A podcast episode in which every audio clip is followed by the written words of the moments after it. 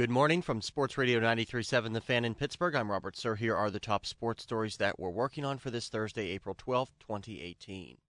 After watching his teammates light up Flyers goalie Brian Elliott for a 4 0 second period lead, Sidney Crosby figured it was about time to get into the act. So Sid scored the next three goals for his third career playoff hat trick as the Penguins eviscerated the Flyers 7 0 last night.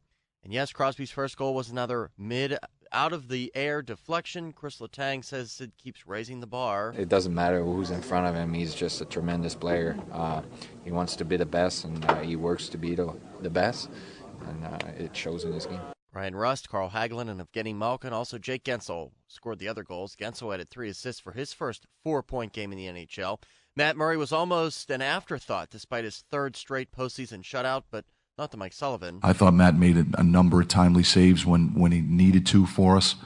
Um, and but overall, as I said, I thought it was a, a, pretty solid defensive effort on our part. I thought that that was as good a commitment to playing defense as, as, as we've had. Murray ended up with 24 saves in all. Sean Couturier speaks for all of the Flyers when he says, "I was terrible. Uh, made a lot of bad plays. Uh, I'll take the credit on the, on the power play. I just gave the puck to them, and it's uh, it's unacceptable. And but you know what? Power play's been good all year. I'll be better. Everybody's gonna be better, and uh, we'll get the power play back to where it's supposed to be. Game two is Friday night at PPG Paints Arena. Also in the NHL last night, Marc Andre Fleury with 30 saves for his 11th career playoff shutout. Vegas beat the Kings 1 0. Winnipeg over Minnesota 3 2. Former Penguin first round pick Joe Morrow scored the game winner for the Jets. Good start for the Pirates in Chicago, but not a good finish.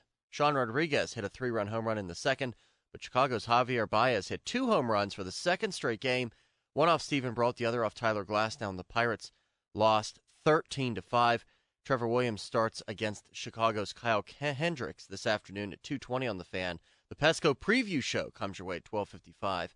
Pitt basketball coach Jeff Capel named two assistants on Wednesday. His brother Jason, who has been a head coach at Appalachian State, and California assistant Tim O'Toole, who has been an assistant at Duke. The Steelers' preseason opponents have been released. They'll play at Philly and Green Bay, then home against Tennessee Saturday, August 25th, and then they'll wrap up the preseason against the Carolina Panthers Thursday night, August 30th. I'm Robert Sir for Sports Radio 937, The Fan.